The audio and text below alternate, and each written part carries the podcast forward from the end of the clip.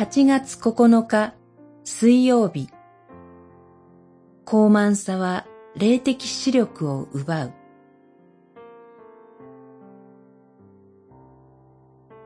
ホセア書7章。イスラエルを罪に落とすのは自らの高慢である。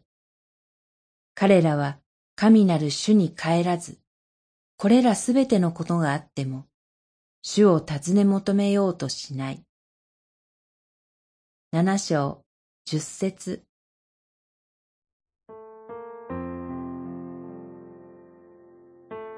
北イスラエル王国の最後の王となるホシェアは、王位につくとアッシリアに服従を示し、多くの貢ぎ物を送りました。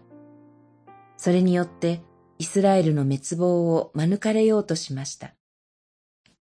しかし、それによってイスラエルの国力は奪われていきました。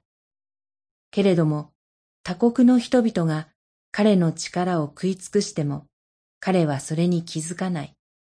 とあるように、イスラエルの人たちはそれに気づきませんでした。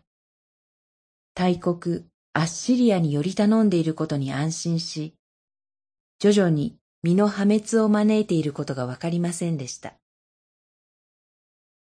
なぜ気づかなかったのでしょうか？それはイスラエルの高慢さのゆえです。ホセアは語ります。イスラエルを罪に落とすのは自らの高慢であると。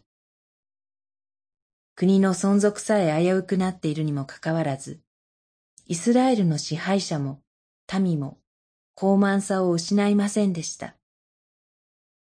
高慢さのゆえに、現実を現実として見つめ、受け止めることができませんでした。何が起きているのかがわかりませんでした。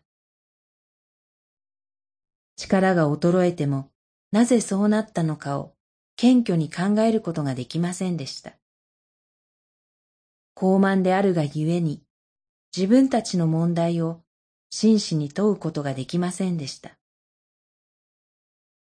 高慢さこそが霊的視力を失わせるものです。自らの高ぶりを警戒しましょう。祈り。主なる神よ、私たちを高慢さからお守りくださり、見るべきものを見る力を与えてください。